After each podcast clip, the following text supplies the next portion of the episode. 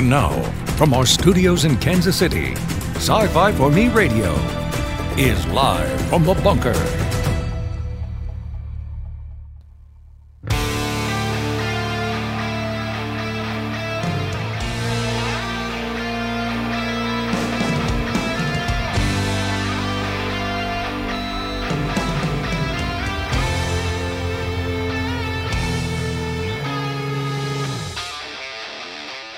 All right, ladies and gentlemen, we are back live from the bunker. And uh, we're back in the studio after a week of traveling, making things up as we go. And uh, the celebration for two thousand subscribers over on YouTube comes and goes because our two thousand count comes and goes. Uh, we're, we're fluctuating. We're right there on the cusp. We get two thousand and then we lose two, and it's back to nineteen ninety-eight, and then it's up to nineteen ninety-nine, and then two thousand, and then nineteen ninety-eight. So we're we're watching it. Uh, once it actually solidifies into two thousand for a while, uh, then we'll have a, a two thousand subs celebratory stream. In the meantime, um, I need to apologize. And, and I'm going to, I'm going to, I'm going to say this might, I don't, I, I don't know how much this is my fault. I'm going to apologize for wearing my time travel shirt yesterday, because somehow it feels like we've gone back to the nineteen eighties. Now, back in the eighties, we did not have podcast players. If you listen to us as a, as a podcast, there's a number of different player platforms where you can find this show. Uh, so we do invite you to check that out. If you do listen to us on a podcast platform, we do invite you to check out the live show so you can see the video component of this. And uh, and then we'll go from there. I am listening to myself in my ears, and it keeps cutting in and out. So if I if I ever just start fiddling with things, that's that's why it's happening. So anyway, all right, so...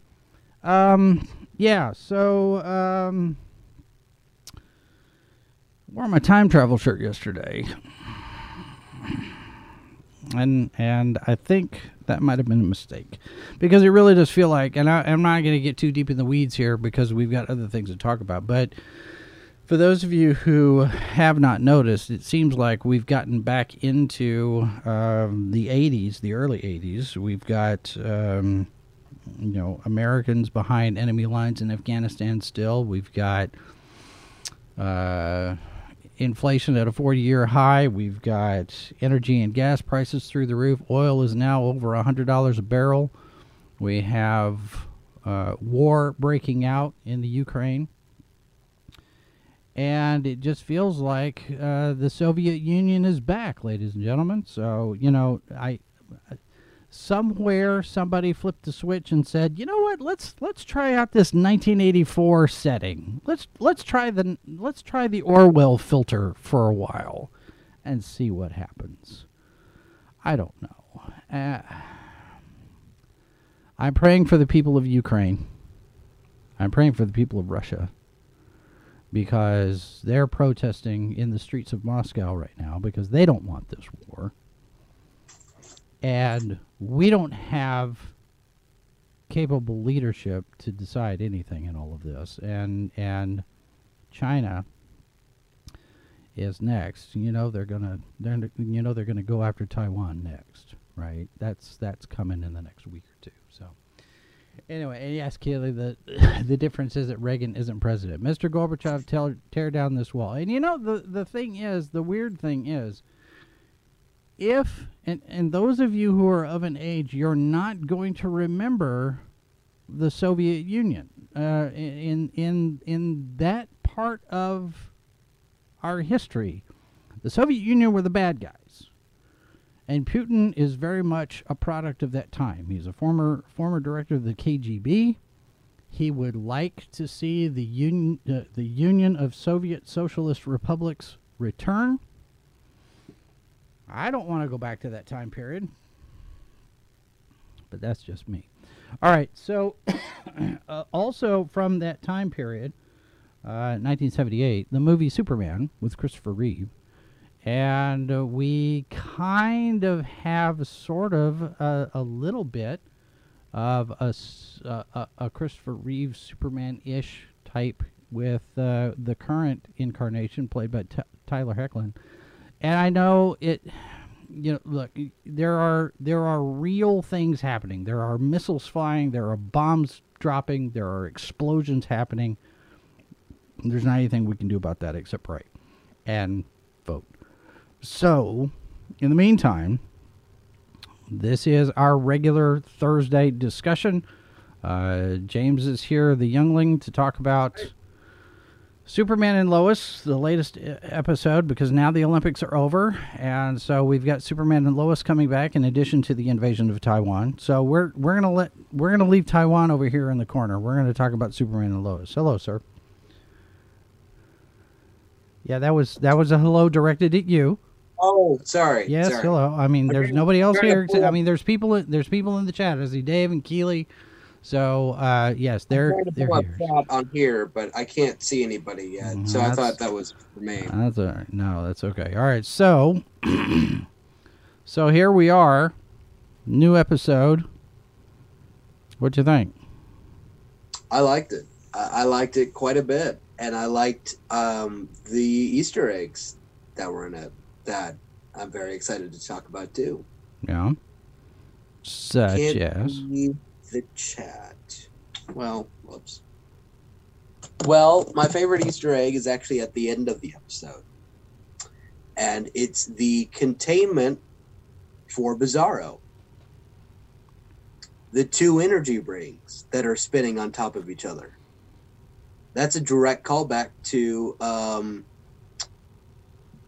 the seventy-eight movie with Zod and the rings and that containment unit. So I thought that was kind of cool. Yeah, that was neat. Yeah. But that was your that was your your main takeaway from this, huh? It, well, not not my main takeaway, but like my favorite my favorite Easter egg was that. But mm-hmm. main takeaway, Superman's in safe hands again. That's that's my main takeaway. I think I think this episode was really, really good. I thought it was very nice to see that our expectations were wrong, but that's good. Our, our, expe- our expectations, wait, our expectations about what? We we were kind of theorizing about, like, are they still going to do Doomsday? What's this going to go with the Allie thing? Everything that we theorized or, like, kind of expected to happen doesn't look like it's going to, and that's right. Probably for the best. I would agree with that. Yeah, it doesn't look like we're doing Doomsday. It doesn't look like we're getting Lex Luthor either, and I kind of like that. I kind of like that they're just sticking to the villains they're introducing, and that's it. Yeah, and not bringing in anybody else, and I, I kind of like that. Well, and so far the show is still uh, staying pretty high on audience satisfaction. Right now the Rotten Tomatoes audience score is sitting at eighty-two percent. Season one was at eighty-eight, so there's a little bit of a drop.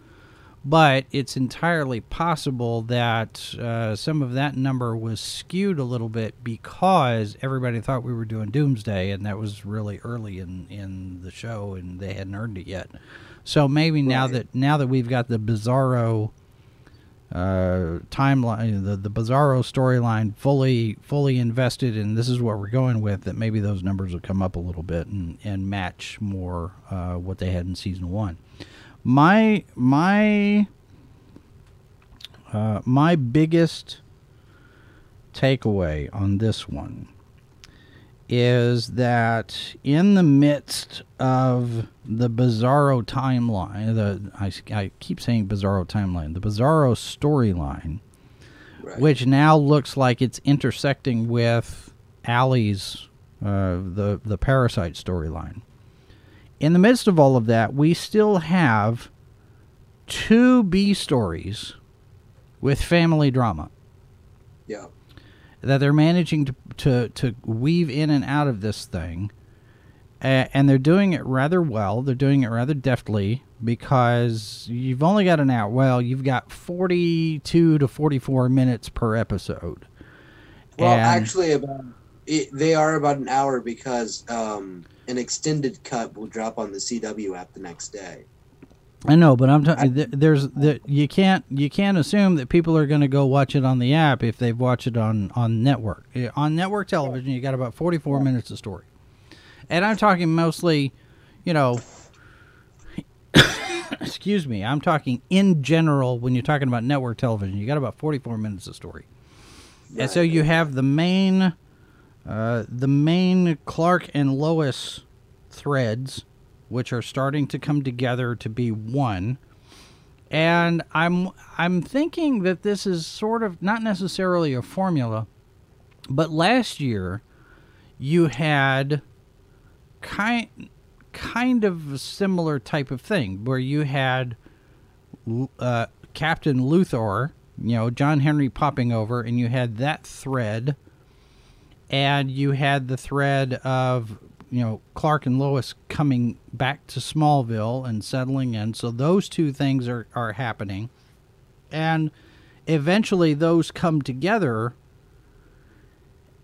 In the meantime, you have the boys settling into small town and meeting Sarah and going to school and football and all of this other stuff. And Jonathan and, and, and Jordan coming up with powers is the other thread. And, and what happens with Dad and everything else, you know, you've got these, you know, the the Morgan Edge thread, which starts as a Lois thread and ends up being a Clark thread with John Henry. So those two things just kind of merge at the end with the, what this kind of threat is. And it seems like they're doing that kind of thing again this year, this semester, uh, this semester, this season, where you have the Bizarro Doomsday thread, the Bizarro thread for Clark, and right. by extension, you've got his dealings with the D O D and Anderson and all of that. But then you also have Lois's dealings with Allie and what happens with Lucy and, and Chrissy and all of that. And now it looks like halfway through the season, like before, we've got a merge of these two storylines. They've now intersected together.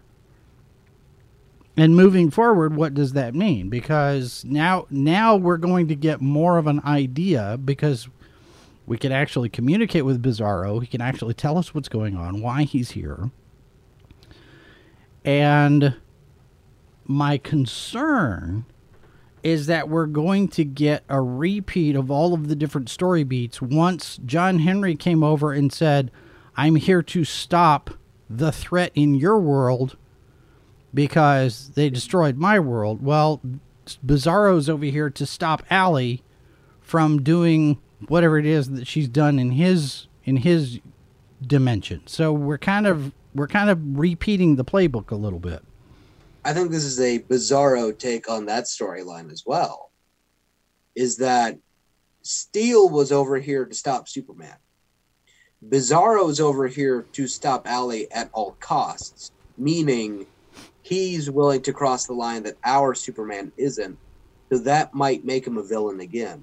Because yeah. as soon as he said, I'm a soldier from my world, I went, oh, it's the Captain Luthor thing all over again. I don't want Bizarro to be the hero. I don't I don't want him to be the good guy. Like in the comics, he's been kind of an anti-hero before, and that's okay. But well, when you it, introduce a villain, I, I don't know I don't know that you'd ever I don't know that you'd say he's an anti-hero. He's a sympathetic antagonist. And, and I wouldn't even go so far as to say he's a villain. It dep- well, It depends on the story. Uh, the well, early, early Bizarro, nineteen seventies and such Bizarro, that's more of a villain. Bizarro that you see in the Super Friends cartoon, he's he's a villain. But once they rebooted past Crisis on Infinite Earths, Bizarro became more of a more of an antagonist rather than a villain because of the nature of how he came to be, because changing him into a clone and, you know, all of the different iterations and versions of Bizarro past that make him less of an evil mustache-twirling mwahaha type, and you, you, he's a little bit more sympathetic in terms of his motivations. You kind of understand him a little bit more. It doesn't make him a good guy, but it also doesn't make him an anti-hero. And I think in this particular case, I don't think... I don't think we're going to get an anti-hero. I don't think we're going to get a villain. I don't, I, I'm not sure that they're going to end up working together the way, uh, the way, uh, John Henry and Clark did. Um, but I also think, I also think they're going to, they're, they're going to be working toward the same goal, but the process is going to be different. The means will be different because Bizarro's Bizarro's goal is to kill her. There's and a there's a weird part of me that's expecting Allie and Superman to team up to take down Bizarro. I, I don't, don't know what I, it is in mind. I, I'm still expecting Bizarro to be more of a threat than it's leading on to be. Yeah, I don't think that's going to happen. I think because he he mangled a body. Ah ah ah ah. You're making an assumption. We, You're making an assumption. It. You're making an assumption that he killed uh, uh, Doctor Faulkner. That's that's fair, he, but cause, not, cause, he did. Uh, Lois found him in there, and she's dead, so the assumption is that he did it. That's fair, but somebody did turn her head all the way around her body. That's so, true. That's true, and and it's an easy assumption to make that it was him. Like, her body was sprawled out and head was all the way around. I know, and I thought it was really interesting. That was a that shot was kind of not necessarily a one-to-one direct homage, but it reminded me of a shot in The Rocketeer uh, where the owner of the airfield was found in a similar condition like that. Um, Keeley says, what I want to know is how Bizarro came from the Bizarro universe and what the connection is between him and Allie. That, that's something that uh, we still need to, need to figure out, because what happens here, because you've got those little pendants, those the, whatever those things are, and I know at one point we had talked about the possibility that there was some sort of Phantom Zone projection, projector or thing. And what I'm what I'm going to postulate is that Allie, with her parasite pendant, somehow tapped into this opposite world and used that to create whatever power base or, or destructive energy or whatever in that world. Because, like, you remember what they said, when when when when Superman and Bizarro get together, there's an augmentation of power. Remember, there's a spike. So it's entirely possible that Allie figured out some way to tap into the energy of the Bizarro universe in order to take over and conquer Bizarro universe. I don't think that's what's happening. Only because apparently this has been in her family for generations. Right, but you I remember but you remember what Chrissy said. She said Allie was everywhere over there. True. Hmm. So is it like a hive mind thing? I, I that's that's a good question. And I see Mazers comes into the chat. Hello there, sir. Good to see you. Um I was surprised that they're actually doing the Bizarro world and not a clone. I was not expecting Bizarro world. Well, and, and and I don't have a problem with that. That's fine. I, it's, it, you have a, a technological the, the the only the only problem, if you want to call it that, the only problem that I have with it is that we're repeating season one in terms of the mechanics of everything. And and Keeley asked a good question. How did he get over here? And I'm sure that pendant had something to do with it, but also the fact that he's in a containment suit. Ooh, ooh, to talk about the containment suit real quick. Yes. I was right about something. Mm. X-Kryptonite is his kryptonite. Yes, you were. You were correct. So that containment suit, I think, is actually lined with lead. and could, that he knew be. about the mines, and that he wore a protective suit, and that's why he still got his powers through that fight with Superman that they had in episode three. Yeah. Well, and and given the reveal that Doctor Faulkner had a had a con, uh, a connection with Allie, it's right. e- it's easy to assume that that's who was on the other end of that communication early on in the in the season, but we don't have confirmation of that. I'm it's, still not sold that.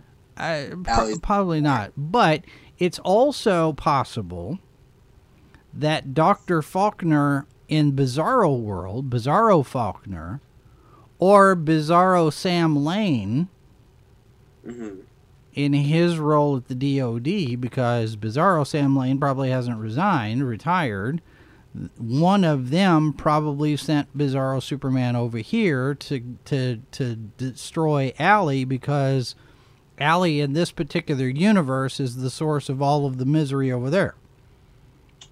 Or, since he's the opposite of Superman and everything's the opposite, his friend General Anderson sent him. That could be. That could be. And he ends up maybe easing into this world because he recognizes our Anderson. If everything's the opposite over there, possibly. But maybe, then, but then, yeah. again, then again, you're repeating John Henry and Sam. Yeah. Yeah.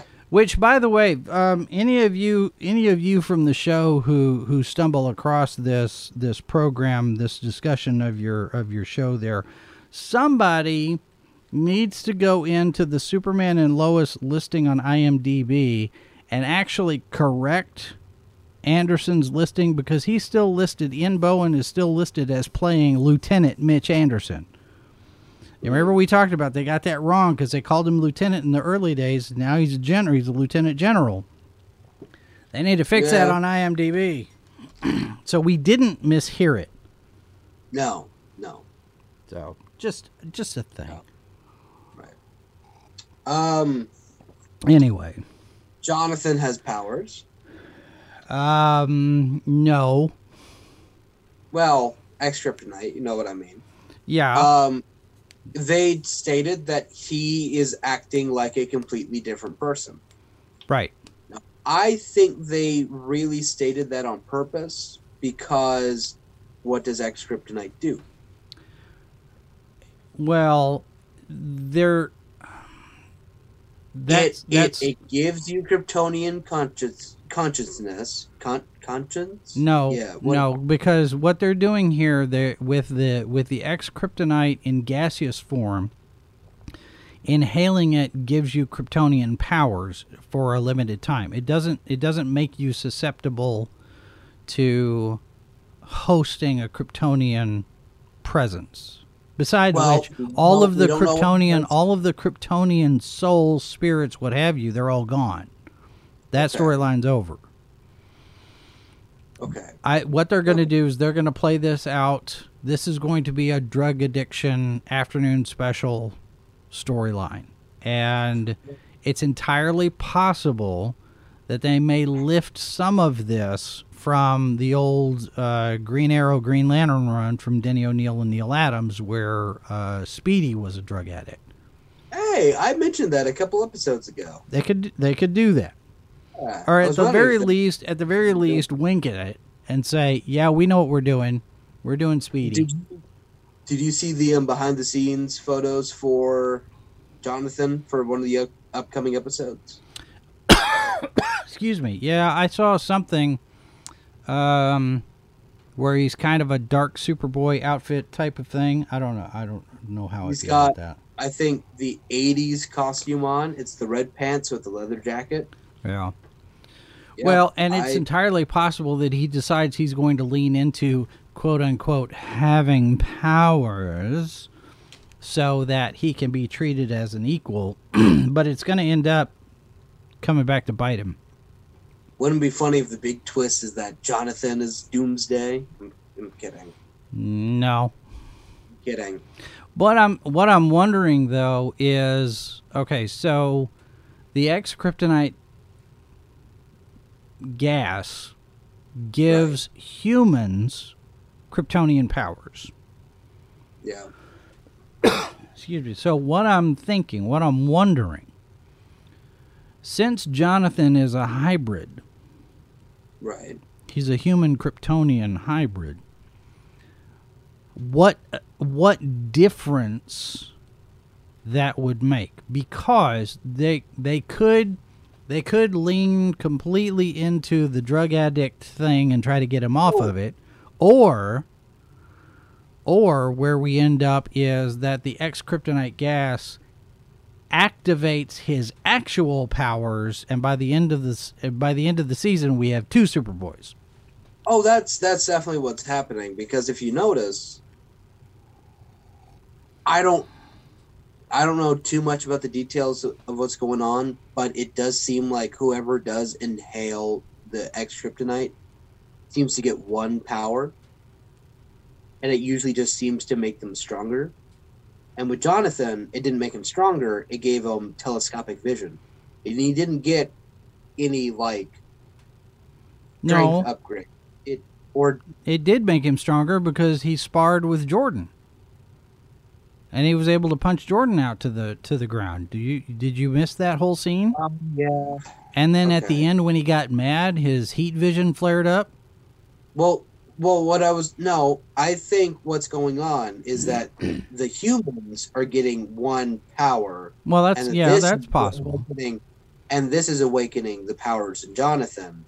That and could that's be. What the difference with being a hybrid is. Yeah, that could because be. And saying, but saying see, he started off with one power, and now it's elevating. Yeah, and I think that at uh, might or might not be a good idea to do it this way, but but basically what you end up with is uh, two two kids, two kids with powers, and they're going to be at different levels, so you're still going to have some competition between the two of them. But at the end of the season, we're probably going to have both Jonathan and Jordan with powers, and that gives us the beginnings of the Superman family.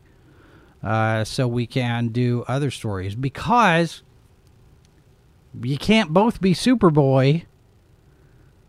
So what do we do?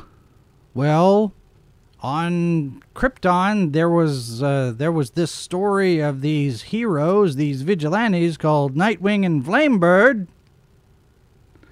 No. And we'll get the introduction of the, yes, Jonathan, no. Jonathan and Jordan. I'm going to say it now. Jonathan and Jordan. If Jonathan ends up keeping his powers, Jonathan and Jordan will end up being Nightwing and Flamebird. Now, here's what I think is going to happen. If they're both getting powers, maybe Superman does die at the end of the season. No. Maybe. Here's here's here's what I would do. You do Superman Red and Blue. You you have him take no, over the no, no, no, no, and he, no. And you have him no. in and, he, and I don't mean the storyline, but I just mean like the costume design, the red, and you get the blue, and you have the Suns take over for a little bit. And like you could do that as the reign of the Superman arc. You mean Jonathan and, and Jordan as Red and Blue? Well, yeah. No. They take over for Superman's mantle.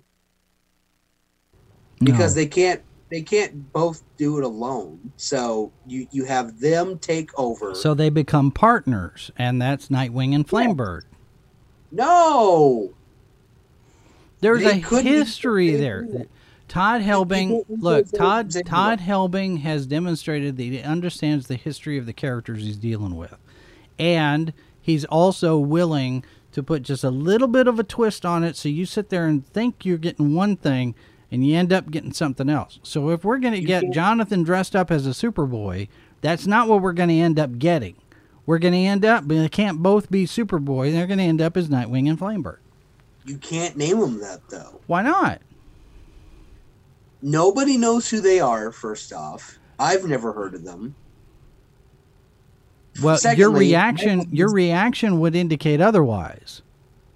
Nightwing and Flamebird were characters out of the yes, Superman I have, family. I have, I have they were they were heroes in the city of Kandor, the bottle city that that that uh, that um, Brainiac shrunk, right? Right. And okay. Superman and I don't know who his who his, who went with him. But when the original Nightwing and Flamebird died, Superman and somebody from up here, I think may, it may have been Jimmy Olsen, but I don't think it was right, they would go into the city of Kandor and assume the the the identities of Nightwing and Flamebird. Okay, but the problem is Nightwing is Dick Grayson, and you know people would not be okay with naming a character Nightwing. If you don't have a Nightwing in the show, then... I mean, Nightwing and Flamebird were first. Nightwing and Flamebird aren't popular, and that would not make sense if you have a character it's, named it's Nightwing. It's not about no, it's not about popularity. It's about it's about the history of Superman. And if you're going to do the Superman family, Nightwing and Flamebird are an option. All right, I'm going to let you stew on that. We're going to take a real quick break. We will be back with more right after this. Don't go anywhere. Broadcasting from the super-secret underground bunker at World Headquarters, this is Sci-Fi for Me Radio. Hi everyone, Jason Hunt here, inviting you to join us every Saturday for news, science fiction, fantasy, and horror headlines from the week, plus interviews, updates on events going on around the world, and the weather forecast for the same. It's all wrapped up in one neat package for your weekend. We call it Good Morning Multiverse. Every Saturday morning at eleven a m Eastern, ten Central, right here on Sci-Fi for Me T V. Foreign Bodies, Saturday at one p m Eastern, only on Sci-Fi for Me T V. Well, okay, let me turn the sound on. Thank you, Keely. Uh... uh, uh Yes, we pulled a Gary. Sorry about that, folks. All right, so yeah, back live from the bunker. We are, uh, we are talking about uh, Superman and Lois. The episode "Girl, You'll Be a Woman Soon." It centers around Sarah's quinceañera. She's turning fifteen, and they are her her idea is to restore the family name to Cortez. And James, you were say, you were you were having some issues with this, so let's talk about this for just a second. I don't want to get too terribly deep into this, but you did have uh, you did have a couple of points that, that you made about this. Let's let's look at this for a second. Yeah. Um, I'm trying to I'm trying to think how I phrase it. For the the entirety of the first season until the second episode, until the finale, there is really no reference to their family being Hispanic. Right. I know Kyle's actor, I mean, his name is Eric Valdez. I'm pretty sure the guy is probably Hispanic. But they they don't really look Hispanic, but some people don't. That's fine. So everybody looks different. That's normal. But all of a sudden, Sarah's talking about her abuela in the second to last episode. And it's like, oh, I didn't know they were Hispanic. Because no. I remember thinking that when I rem- when I saw that episode for this first time, I'm like, we went through this whole season. You were, you are? Oh. And then this season, uh, Kyle started calling her Princesa and Mija, and Lana started using some Spanish around the house. And I'm just kind of sitting there going, when did this start happening? Why is it now? Why wow. wasn't it the whole time? And why is it so much now? Because they're using Spanish almost every episode now.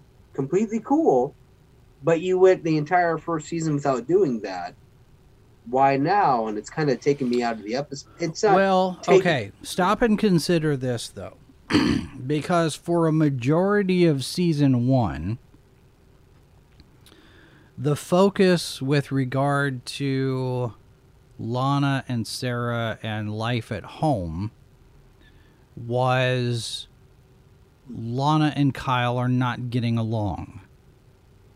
And so there's not a whole lot of opportunity there to establish any kind of Hispanic heritage and put it in a positive light. Because if he's a drunk and if he's cheated on her, then you have the potential for people to sit there and go, you're dating into a stereotype.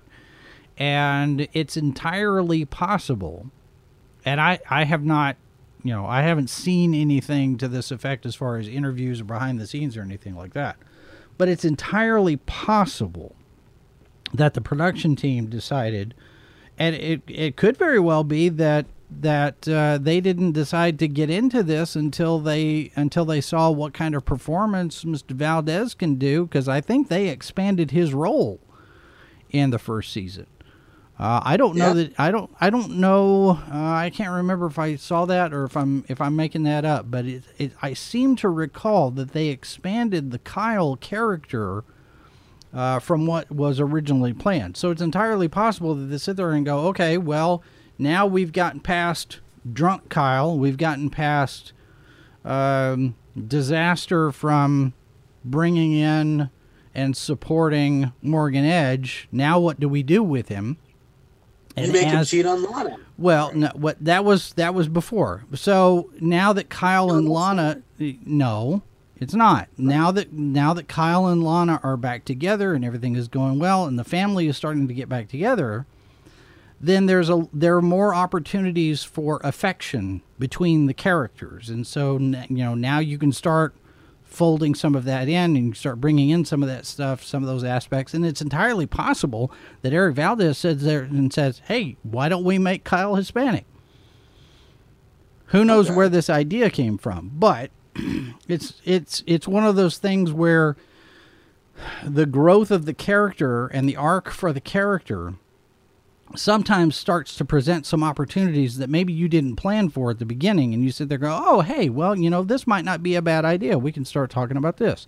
But as far as Kyle's affair, that happened while he was a drunk a long time ago. Him, I... him going to the bar a couple of weeks ago, last week, was not him going and having an affair. He went to the bar to tell the girl he had the affair with, I'm not going to do anything with you ever again. I I took it as things were also happening while Kyle was suspicious that Lana was cheating. But oh, okay. Maybe, thought, maybe, thought, but but that but that whole thing is in that's that's pre-season one. Because you'd think if they had been not having an affair for a while, that he would have made things, you know, known that it was over way before all of this. Well, Lana Lana even mentions there at the end of the episode, the girl at the bar, she already knew. She's she's already known about that. That's why I was kind of expecting that this was a newer thing, because he's done it before and he did no, it again. He he went back because he went back to the bar to tell her we're not we're not doing this. I'm not you know, he went back to the bar to drink. The girl is there because she's the bartender. And she's thinking, oh, he's back. And he's like, no, no, no, I'm not back for you. I'm back for the booze. But in all of that, where bartender girlfriend is sitting there going, you know, you need to tell, you need to talk to me. You need to talk to me. It's because she's already mouthed off about her affair with Kyle, who is now the husband of a mayoral candidate. And that's why she's always texting this guy. He's texting him and saying, Kyle, you need to talk to me. You need to pick up. You need to talk to me because you've got a disaster looming on the horizon because I opened my mouth and I spilled my guts to my girlfriend, who now suddenly has this information on you that could ruin Lana's campaign. Okay. And through that, you've got that conversation that happens there in the parking lot, which is misconstrued, with Sarah misconstrues, because she doesn't know the backstory. And so now you've got everything blowing up. But Kyle, uh, Lana already knew about that affair from in the past. That's one of the reasons why she was she was not she was having problems with him in the in season one. We just oh. didn't get all of that as backstory. Hmm.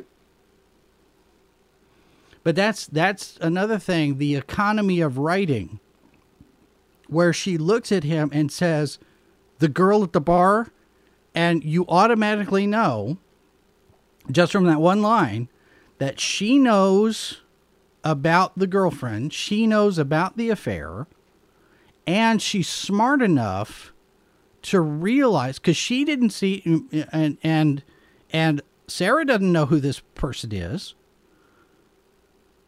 but Lana automatically figures out who it was that Kyle was talking to, and now no, now knows we have a problem to deal with. Just with that one line. Smart writing. Yeah. Um, trying to think about what else happened in this episode. Um, hmm. I think I think we kind of covered everything. I mean, that's pretty much as far as as far as story goes. Yeah. Yeah, yeah, we didn't digress too much. Well, I mean, episode. you've got we haven't we haven't really talked very much about Chrissy's trip to the to the Bizarro world, where she sees herself sure. and and comes back and says, "Uh, you know, Lucy was right. Whether it's a parallel dimension or a mirror universe or whatever, Lucy was right in what she was talking about. But Lois is also right in that Allie's a threat that has to be stopped. She's dangerous." Which, the more I thought about it in this episode, I was just kind of thinking, wait, Lois already knew that Lucy was seeing, like, another world and doppelgangers, basically. Wait, why didn't she investigate into that? Well, doesn't she know the she thought she thought Allie was was using some kind of uh, some kind of either a drug or a hypnosis or something like that, because you're she what. If you're dealing with a flim-flam man, you're dealing with a con artist, you know, your first thought is not going to be, oh, well, I guess this opposite universe thing is a real thing. But she already knows it's a real thing, so shouldn't she, like, maybe investigate? How, how does she know it's a real thing?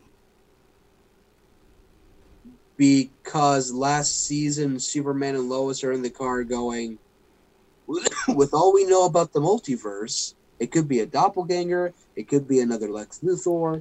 Sure. That's, they already know about the multiverse and other dimensions. And right, but but you have to also remember that Lucy's, exper Lucy's experience with Allie and all of that stuff and the story that Lois wrote predates all of that. All of that happens before the crisis and before the multiverse and before er everything blows up. Well, another... So Lois doesn't have any any reason to believe that there's anything other than Lucy's hallucinating. That's fair. And again, going back to the whole crisis thing, that's still something that's bugging me, because this show is the only show that establishes that the multiverse still exists. And that's really, really, really bugging me. Why? They don't because always, they don't all have to be connected always, all the time. Crisis, crisis destroyed the multiverse. Everybody thinks that the multiverse is gone.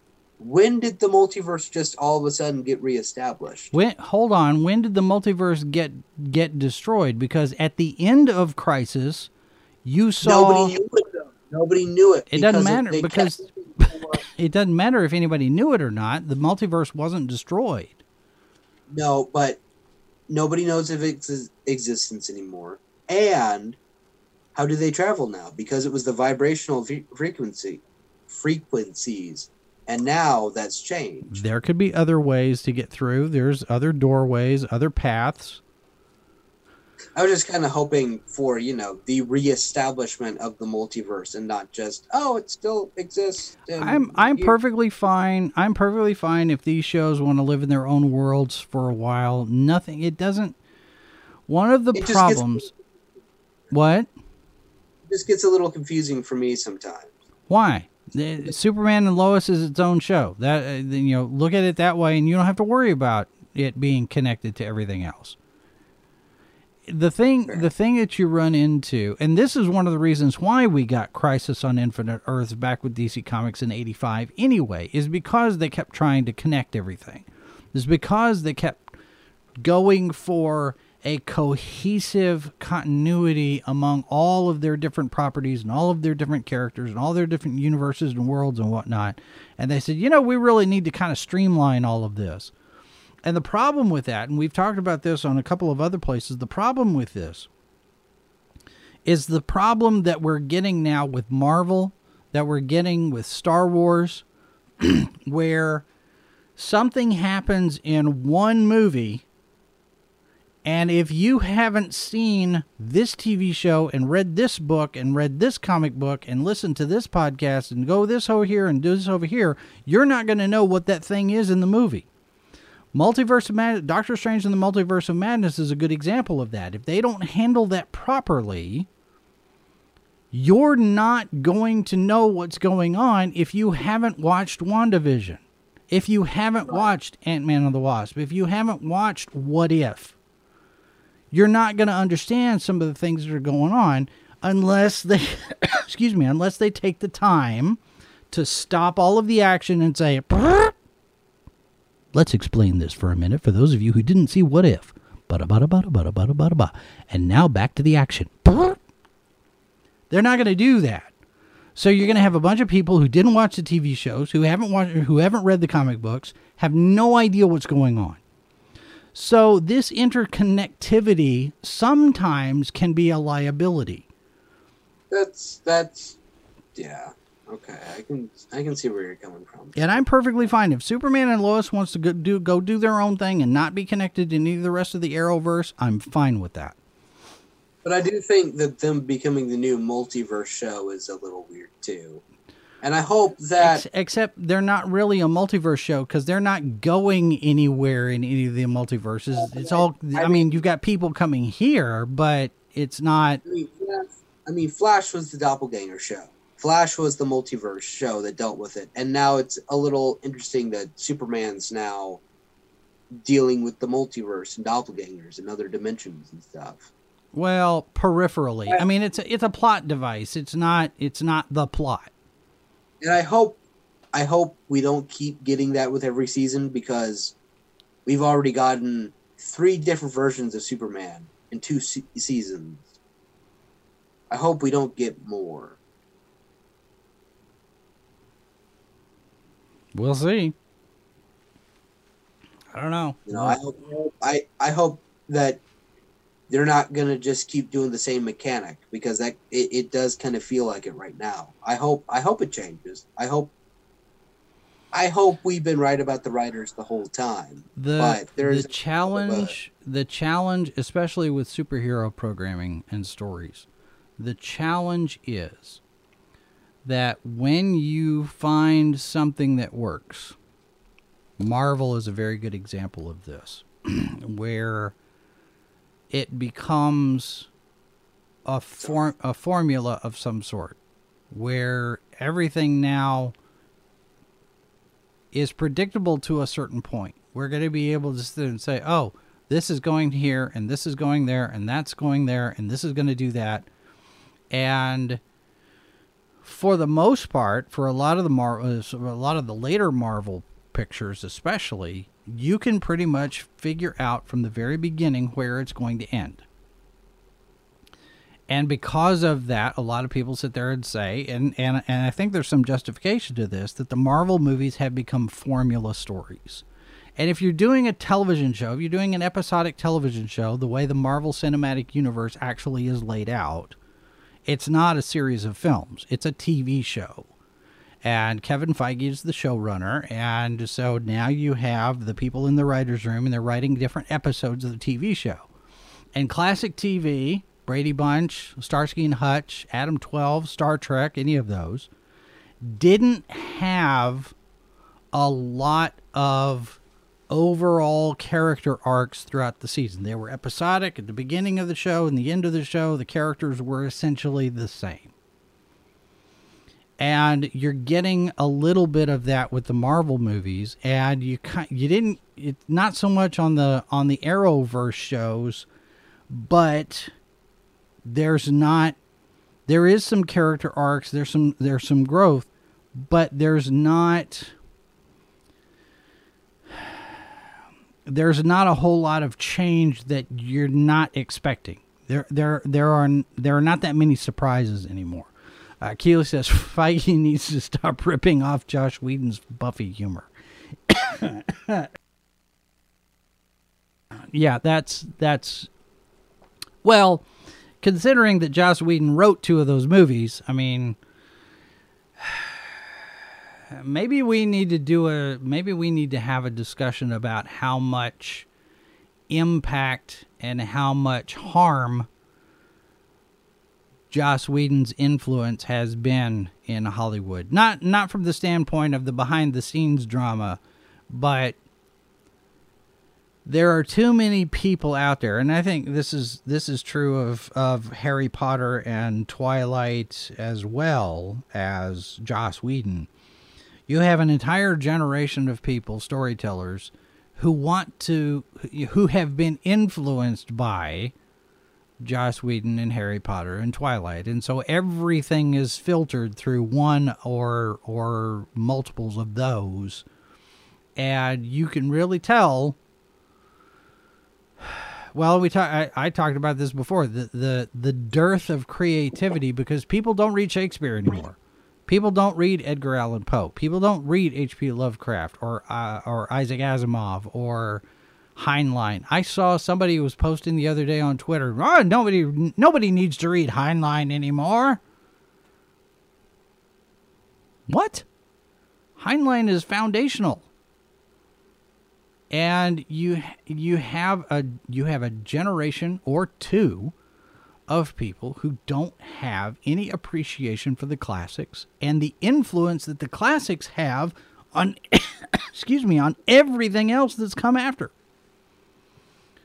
Lord of the Rings has impacted all of fantasy. It was not Harry Potter that started fantasy.